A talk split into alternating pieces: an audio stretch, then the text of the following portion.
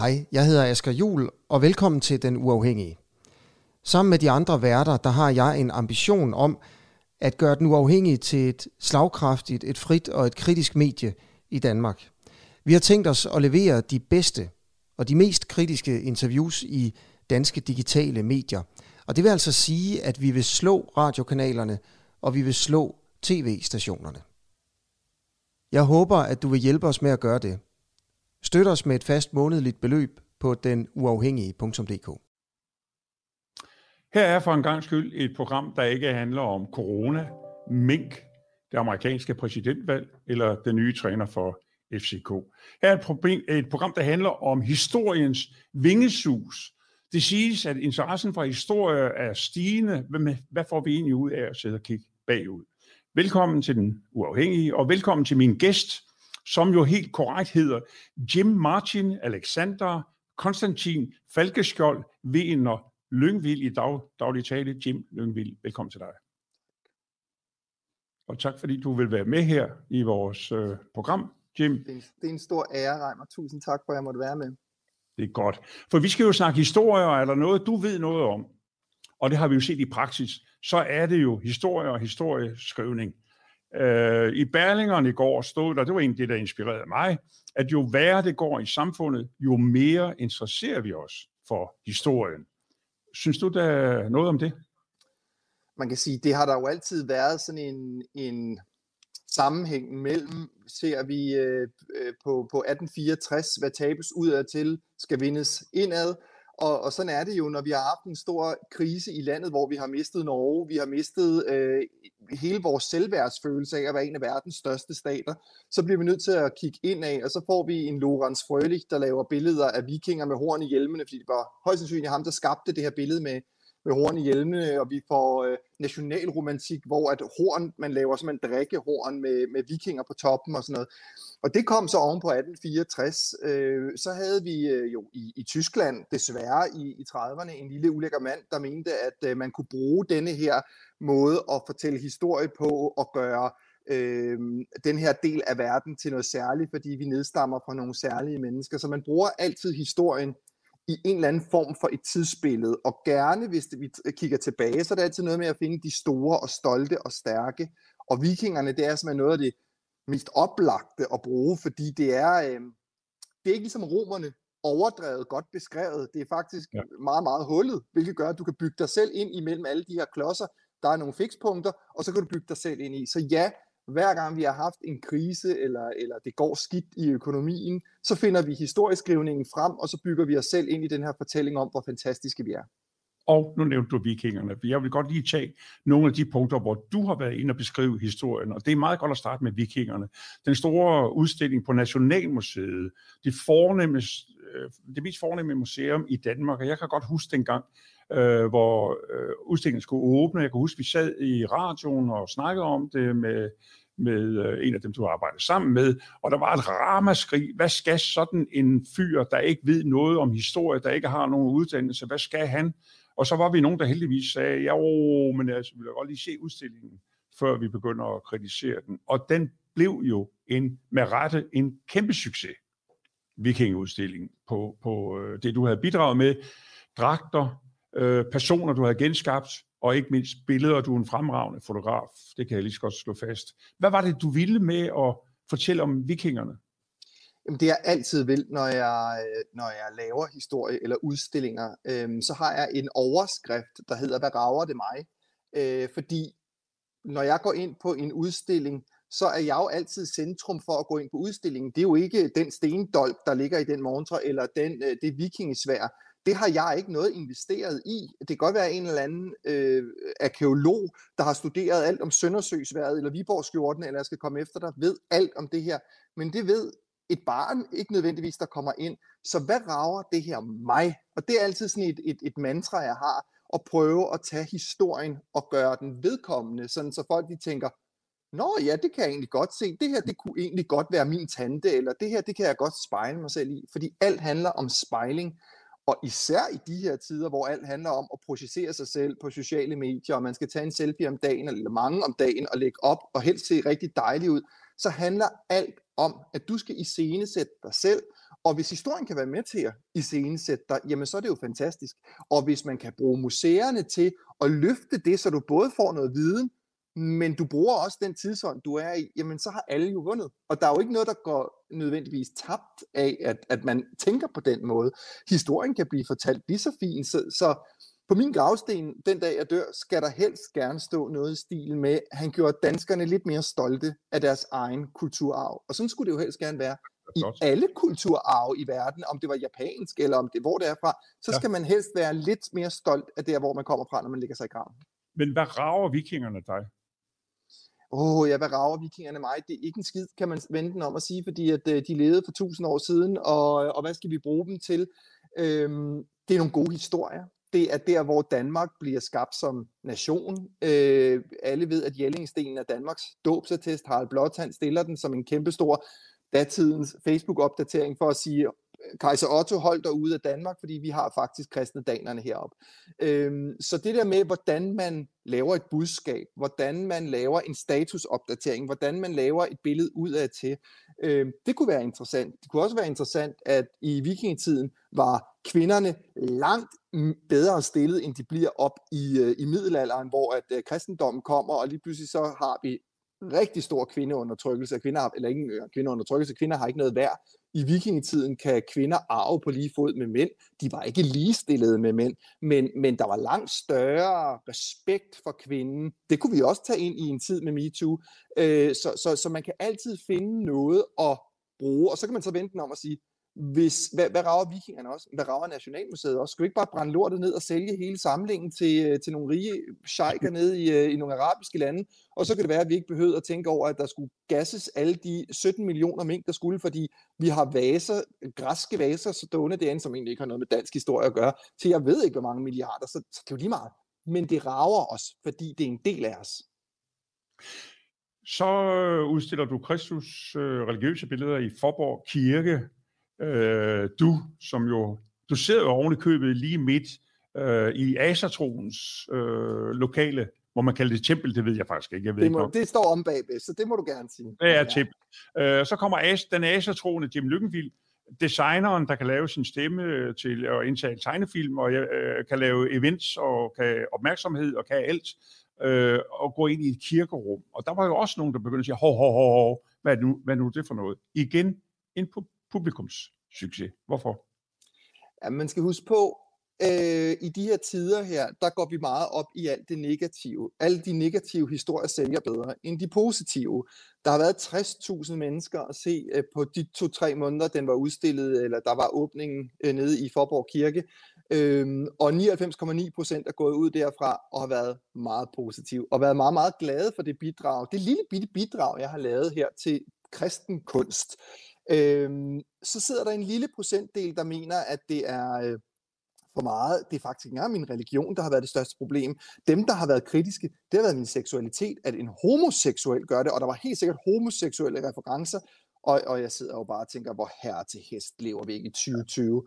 Øhm, hver gang jeg ser en mulighed for at ruske op i noget, altså som det lille barn i kejserens nye klæder, så gør jeg det jo. Og, og, og jeg har ikke den der angst for, hov nej, det må jeg ikke, fordi jeg er asatro, så kan jeg ikke lave øh, kristen kun. Selvfølgelig kan jeg det. Øh, bare fordi du er øh, øh, øh, sikkert har en kone derhjemme, kan du også synes, andre kvinder er skønne, eller hvis du havde, altså, øh, øh, vi, vi kan jo godt vi kan jo godt sætte os ud over os selv en gang med at sige, det her det er fantastisk. Selvom jeg øh, bedst kan lide blå, så synes jeg egentlig også, at lyserød er meget pæn. Og fordi jeg har en religion, kan jeg da godt have kæmpe stor respekt for kristendommen. Og når man går ind og laver sådan et form for et, et samarbejde, som det her det var med præsten nede i Forborg Kirke, så handler det jo udelukkende om, lyt til, hvad er jeres opdrag. Okay, vi skal forkynde noget. Kristendom har nogle fantastiske historier. Ham der Jesus, han var altså ikke helt lige dum, skal jeg sige dig, Reimer. Han havde fandme nogle fede ting at sige. Det Absolut. kan jeg da godt gå ind og, øh, og, og, og lave nogle billeder af. Øh, det, det bliver jeg da ikke et ringere menneske af, og jeg tror heller ikke, mine guder bliver mere sur på mig af den grund, fordi jeg har respekt for en anden tro. Tværtimod, så tror jeg faktisk, at de er ret glade for, at, at jeg har respekt for andre guder også altså i Asa-kredse, der får du ikke en Mohammed-sag, fordi du har lavet Kristusbilleder til en, øh, en kristen kirke. Nej, de sidder, alle sidder der griner og siger, hold kæft, hvor er det godt skuldret, herr Lyngvild, at det er dig, der kom til at lave de billeder ja. til Forborg Kirke. Så, øh, og det er ikke noget med at indoktrinering, eller så har jeg sikkert bygget noget, noget asatro ind i. Overhovedet ikke. Det handler da bare om, at vi, vi, vi inspirerer hinanden. Sådan skulle det helst gerne være med mennesker på tværs, at på trods af hudfarver og religioner, så kan vi faktisk godt inspirere hinanden. Og nu vil jeg godt ind på noget rigtig historisk terpestof, som vi jo alle sammen, i hvert fald i min generation, har oplevet i skolen, det der med at tærpe, tærpe, tærpe, kongerække. Og du har jo faktisk lavet en udstilling på Koldinghus, Kongerækken, og du har lavet en bog med konger og dronninger siden Gorm, den gamle kongerækken. Hvad skal vi bruge den til? Jamen igen, du kan begynde at kunne lægge et tæppe ud foran mig lige nu, Først tager du vikingerne. Det er sådan noget øh, rollespil. Sådan noget. Da jeg startede med vikingerne, så sagde jeg, for, det er der ikke nogen, der gider. Altså, det er sådan noget kedeligt, og det er noget med noget rollespil, og nogen løber rundt uden skov med et gaffasvær. Øh, det viste sig gennem HBO-serier og så videre, at det var faktisk ikke helt rigtigt, for det blev verdens anden mest sete serie, den der hed Vikings, på HBO, kun overgået af Game of Thrones. Det var mm. efter, at jeg lavede udstillingen, eller samtidig, og efter jeg begyndte at øh, interessere mig for det her. Men så tog jeg øh, kristenkunsten, det lyder eddermame kedeligt, men man har lyst til at putte en lodkolbe ind i øjet, inden man, når man hører ordet kristenkunst. Det var saten. Det er noget med et museum op i, øh, i, i Lemvi eller sådan noget. Øhm, så er der kongerækken. Hver gang så tænker jeg, okay, hvis jeg vågner en, en morgen og tænker, okay, hvad er det kedeligste, jeg kan forestille mig, det er kongerækken. Bare ordet kongerækken, så har man lyst til at begå selvmord, for det er så kedeligt. Ja. Så tænker ja. jeg, okay, det er jo en vigtig del, det er jo en historisk øh, ramme, en historisk reference. Kan jeg på nogen måde bidrage til at gøre den levende? Kan jeg, kan jeg på nogen måde klippe den i andre stykker og vise den på en ny måde, som man ikke har set før? Så det ikke er de der kalkmalerier. Du skal huske de første 30 20-30 konger i Danmark, øh, der har vi kun et eller andet sådan mærkeligt kalkmaleri fra Fjendeslev Kirke, eller sådan noget, hvor der står en eller anden med et skævt øje, og man tænker, de ligner jo ikke et menneske, og så kommer vi op i Oldenborgene, så er de altså sådan nogle øjne, der er ved at poppe ud af hovedet på dem, og man tænker, ej, sådan ser man jo ikke ud. Så jeg tænker, okay, hvordan kan man gøre det? Jeg kan jo prøve at fotografere rigtige nulevende mennesker i dragter, der er fra deres tidsperioder, for det har man nemlig heller aldrig nogensinde gjort før. Man har altid både i 1700-tallet og 1800-tallet, når man har lavet kongerækkebøger, så har man altid givet dem de klædedragter på, som var moderne i samtiden, hvilket vil sige, at Gorm Gamle, han havde lige pludselig en renaissancedragt på, hvilket er helt vildt mærkeligt. Men, øh, men, men jeg prøver så at give det mit twist på det, og det må man jo sige, at, øh, at det har også vundet gehør, fordi at udstillingen over på Koldinghus er det mest besøgte nogensinde på Koldinghus. Så, så igen interesserer folk sig for noget. De interesserer sig for historien, men ja. de interesserer sig ikke for at gå ind og se nødvendigvis øh, kongernes samling på Rosenborg, fordi det kan vi jo se til hverdag, men når den bliver twistet og, og, og klippet i nye stykker, så kan det lige pludselig måske godt have en relevans. Kan du selv kongerækken? Nej. Altså, Christian, og, og så siger man, ja, det er jo nemt nok, når vi kommer op til Oldenborg, med Christian og Frederik. Nej, det er det ikke, fordi at øh, Christian den 5. far var Frederik den 3. Hvorfor var det ikke Christian den 4. eller Frederik den 4. Jamen, man bliver jo helt forvirret. Og Erik Immune, og hvem det er så besværligt, og jeg kan det ikke, selvom jeg har skrevet bøger om det nu, og øh, brugt så lang tid på det, så, øh, så ryger det altid ud af hovedet det, der interesserer mig mest, og det er jo det, man skal huske at bruge, det er faktisk dronningerne. Altså, jeg, jeg kan bedre huske kongerne igennem, hvilke dronninger de havde, og igennem den måde, jeg har fotograferet på, hvad for nogle kjoler har jeg givet dem på. Så kan jeg lige pludselig huske, at øh, når jeg, øh, øh dronning Ulfilde, hun var gift med kong Nils, og fordi hun har den her kjole på, og det skal et hvert menneske jo bruge de redskaber, der ligger på først for. Og det er også derfor sådan noget udenadslærer, hvor en lærer står og siger, nu skal vi tærpe, og nu skal du lære. Men det kan da godt være det rigtige for 4% af befolkningen, men resten vil have bedre af at lege det ind, eller spille det ind, eller lave madlavning, kager med, med kongerækken, så vil de lære det. Men man kan jo også sige, at øh, det så den rigtige måde at opfatte danernes, danskernes historie, det er ved vores kongerække. Ungdomsoprørerne, de sagde jo, når man sagde, Christian 4. er den konge, der har bygget mest, han har bygget en både, han har bygget rundetårn, og så videre, og så videre, så sagde ungdomsoprørerne altid, gå han nej, det er nogle underbetalte arbejdere, der har bygget det hele. Og det rejser egentlig det der spørgsmål om, er det ikke lige så vigtigt at vide, hvordan landbruget har udviklet sig, eller hvordan håndværk, industri osv. har udviklet sig, som at vide noget om de enkelte konger, eller hvad? Jo, det er det allerhøjeste grad, men det man skal huske på, det er, at kongerækken er, hvis man anskuer det på en anden måde, så er det enhver tids James Bond-film. Øh, James Bond-filmen er altid det seneste nye teknologi. Når du ser en ny James Bond-film, jeg glæder mig til, den kommer næste år, for jeg ved, jeg kommer til at se den seneste nye bil. Han har den lækreste øh, øh babe i verden, og hvis det er en eller anden topmodel fra Tjekoslovakiet, så er det hende, man har brugt. Øh, hans skydevåben og alting er altid state of the art. Sådan er det også med kongerækken. Du har det skelet, der lægges ud igennem Danmarks historien, og på det skelet kan du så netop bygge øh, grevens fejde, eller bundeoprør, eller stavnsbåndets ophævelse, alle de her ting her.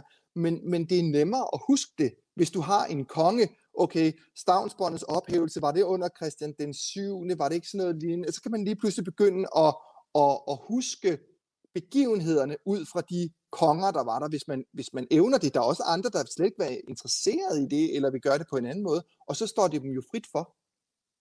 Men så er jo netop det, som du allerede har været inde på, men nu tager jeg fat i det igen. Hvad lærer vi egentlig af historien? Nu tager jeg bare et helt andet eksempel.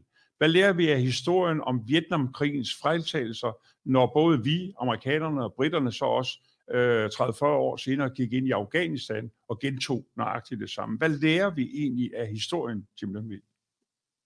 Ja, det, det skal jeg ikke være dommer over. Problemet er, at, øh, at vi lærer rigtig meget.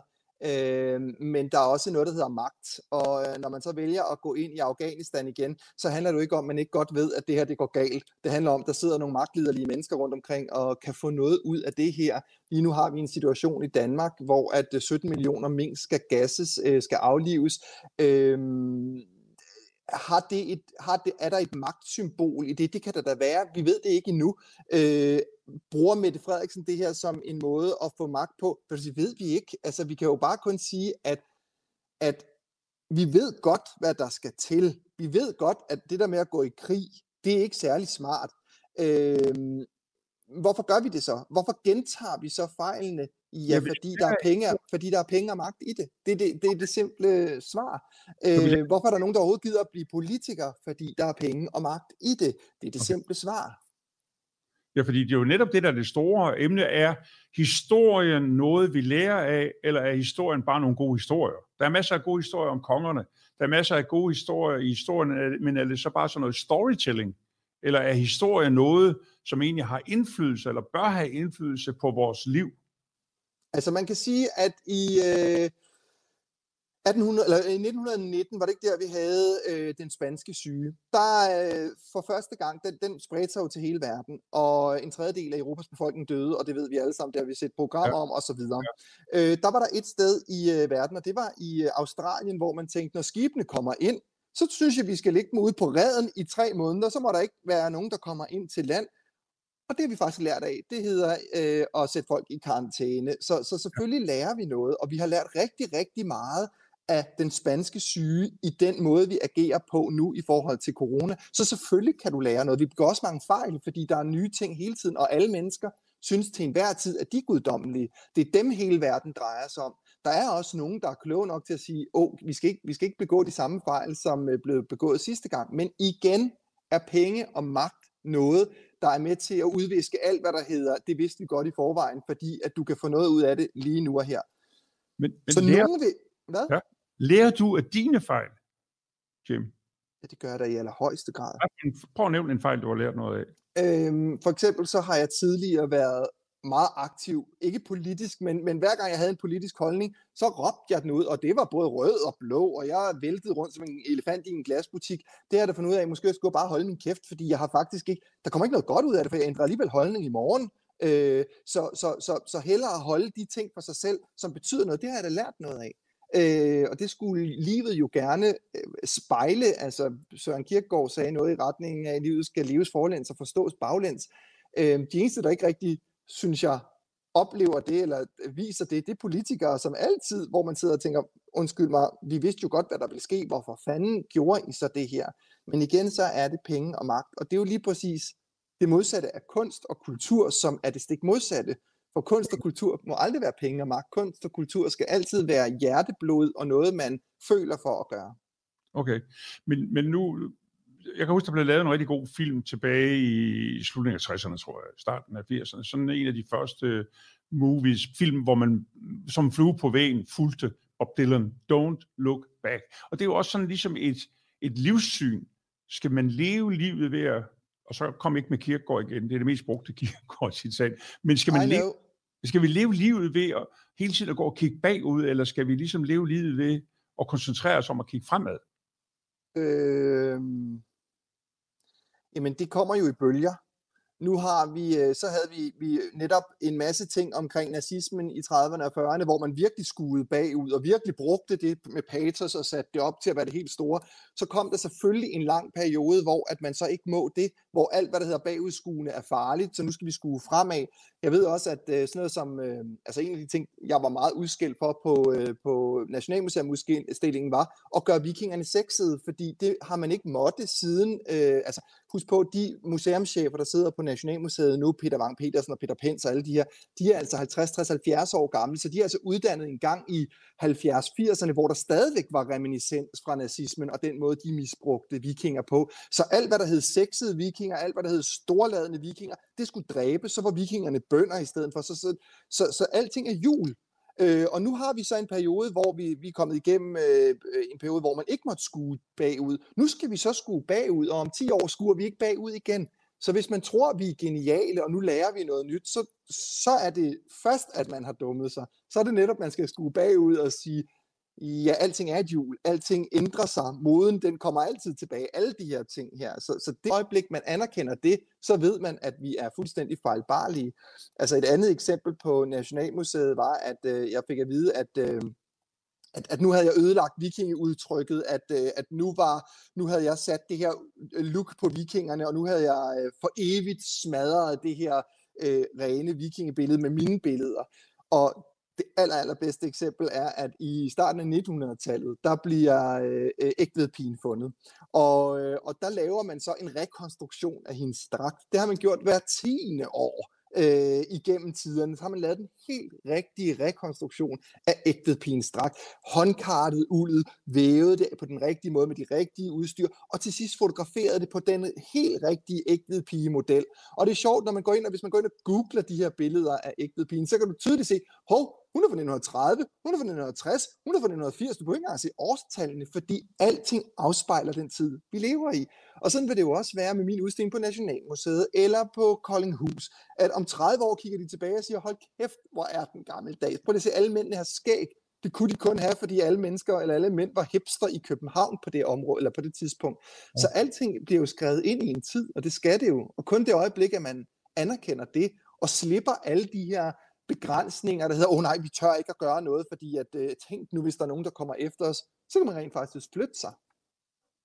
Jeg ser lidt på i kommentarsporet, og der, du, får, du er jo en kontroversiel person, det er jo det, mange af os godt kan lide ved dig, Jim, og så nu får du så lige nogen øh, nederen næste gang, så vil jeg hellere have en historiker, der er en, der begynder og, og siger, du vrøvler, den spanske syge var ikke i 1819, nu kan jeg ikke huske. Nej, 1919 sagde jeg. Ja, nej, du sagde 1918, det er nemlig også det, han skriver at det er. Det bliver korrekt til. Ja, men jeg tror nemlig, du sagde det rigtigt. Men, men Otto Baumann skriver det, og vi er jo glade for, at vi har Jamen, set... hvor er det glimrende, Otto Baumann. Ja, hvor er det glimrende, at du er et stort geni, der kan fortælle os alle sammen, hvornår den spanske syge var. Men hvad kan du ellers fortælle os bag din lille skærm? Hvad kan du bidrage med? Hvad kan du øh, sprede dine store vinger og give os af hjertefølelse? Det vil jeg gerne vide, Otto Baumann, eller hvad du hed. Ja, men han hedder Otto Baumann. Han skriver også, at det slet ikke det der med karantæne kommer slet ikke fra Australien, for ordet karantina, det er italiensk, så det i virkeligheden kommer derfra. Du er op... Det er dejligt, Otto. Ja, men er det ikke også godt, at historie ikke er noget med, der kun er én version? Det er det der kun i hans, øh, i hans optik.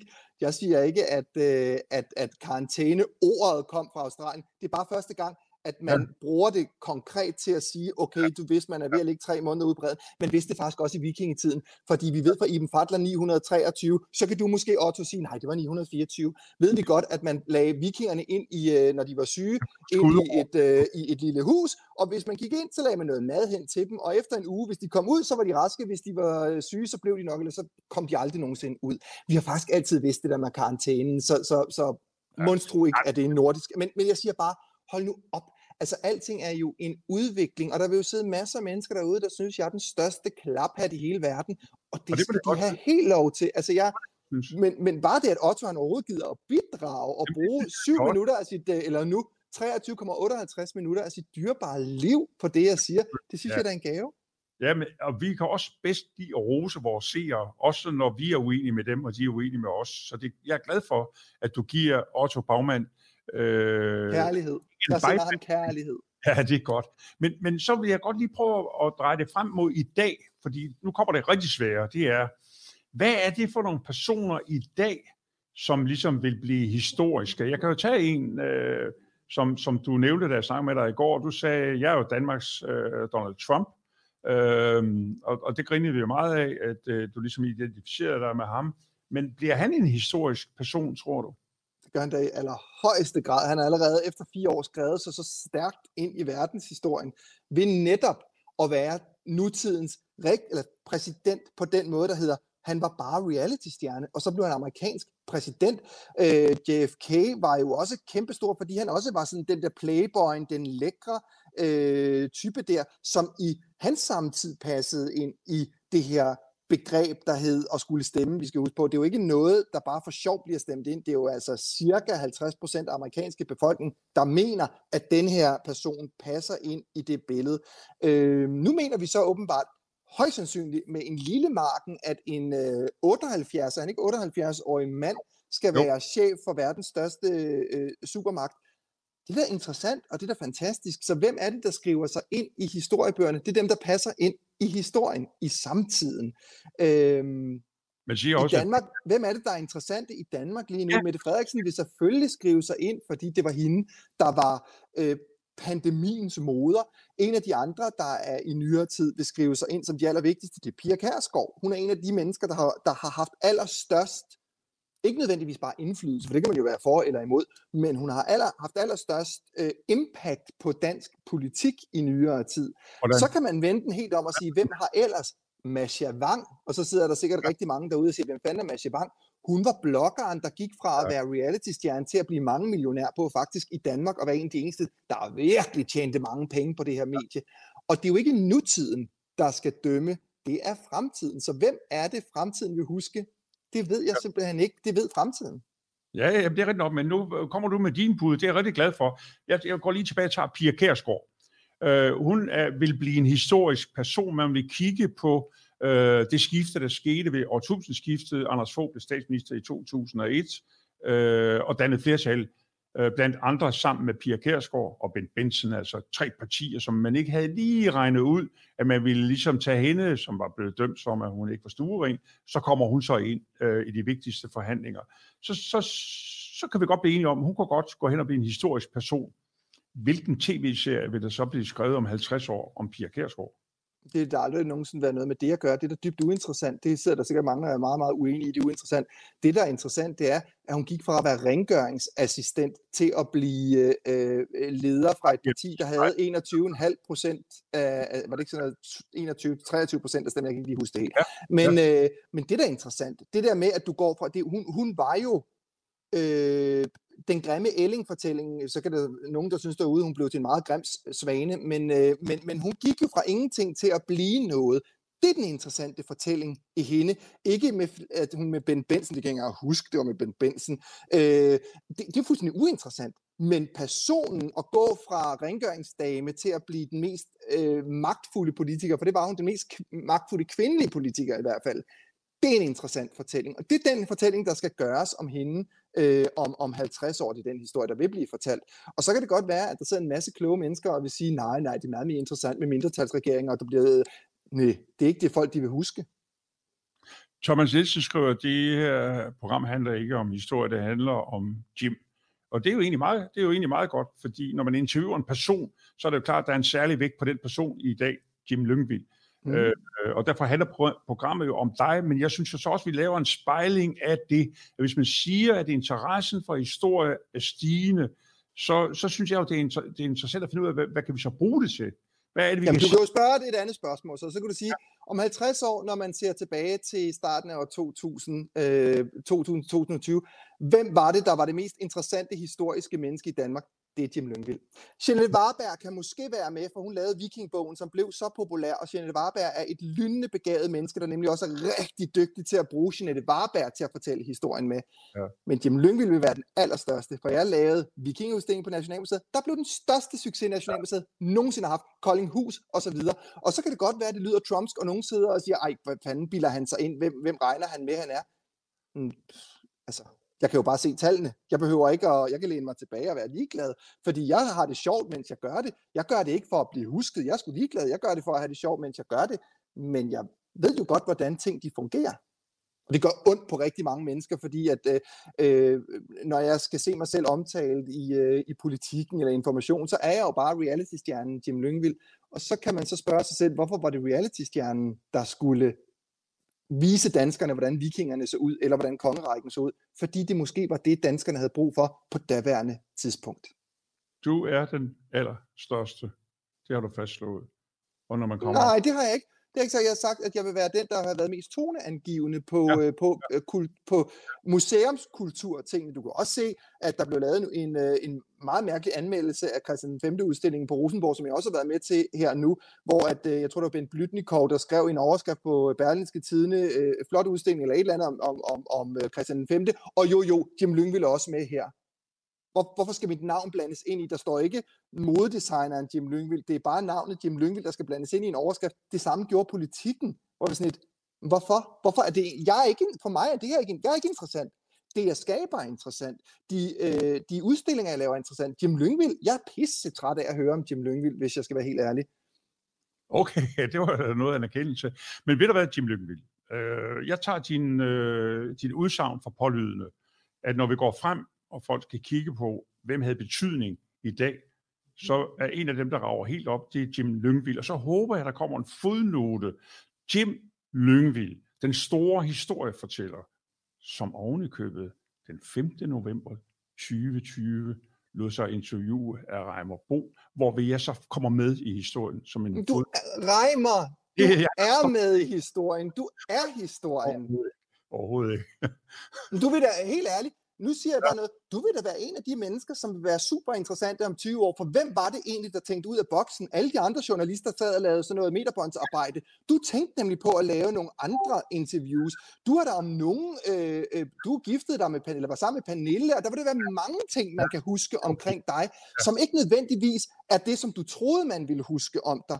Men sådan er det jo. Vi kan jo ikke skrive vores egen historie. Vi kan Alle gøre... vil tro, at jeg har betalt dig for at sige det her, og fremhæve både, det er sjovt, min ekskone bliver nævnt i to programmer i træk. Der kan øh, du se, det er da interessant, det var da ja, en vigtig del af dit liv. Jeg har betalt dig for det, og øh, kan du ikke lige bekræfte, altså for det første, så har jeg jo ikke betalt dig, for det andet, tror jeg kun, vi har mødt hinanden i virkeligheden én gang, nemlig i, uh, i Allinge under folkemødet sidste år. Undskyld mig, det var åbenbart, det, det, det var ikke noget, der betød noget for mig, for det kan jeg ikke huske. Nej, men, øh, men... Det jeg mig i. Jeg lavede ikke en selfie, for det går ikke nå, men du gik sammen med din øh, søde mand, og nu siger jeg søde mand, fordi jeg, jeg, har jo, jeg kender ham jo ikke, så jeg kan ikke sige som, som andre ord. Ja. Men, jamen, jeg, ja, et venligt, godt menneske. Han er jo sådan set også øh, et, et tolerant menneske. Han har holdt dig ud i, hvor mange 19 år? år. I 19 år. Mm. Ved du hvad? Der går en pris herfra også. Det er ham, men, men det vil jeg så også sige, Fremtiden skal ikke huske Jim Lyngvild. Jeg er ligeglad. Skyd mig til mål. Husk Morten Poulsen. Husk det menneske, som, som holdt ham ud i 19 år. Det er interessant. Husk Morten Poulsen, sagde Jim Lyngvild i et program den 5. november 2020. Øh, så er vi alle sammen kommet med i historien. Jim, jeg, jeg, jeg synes, jeg har fået svar på mine spørgsmål. Hvad kan vi lære af historien? Hvad kan vi bruge historien til? I hvert fald så har jeg, så har jeg fået bekræftet, synes jeg, en meget væsentlig ting du er en rigtig god historiefortæller, og bliv bare ved med det. Tak skal du have, Jim. Tak fordi du vil være med i programmet. Så skal jeg lige sige til seerne, vi er jo en station, som er fuldstændig fri, den er uafhængige.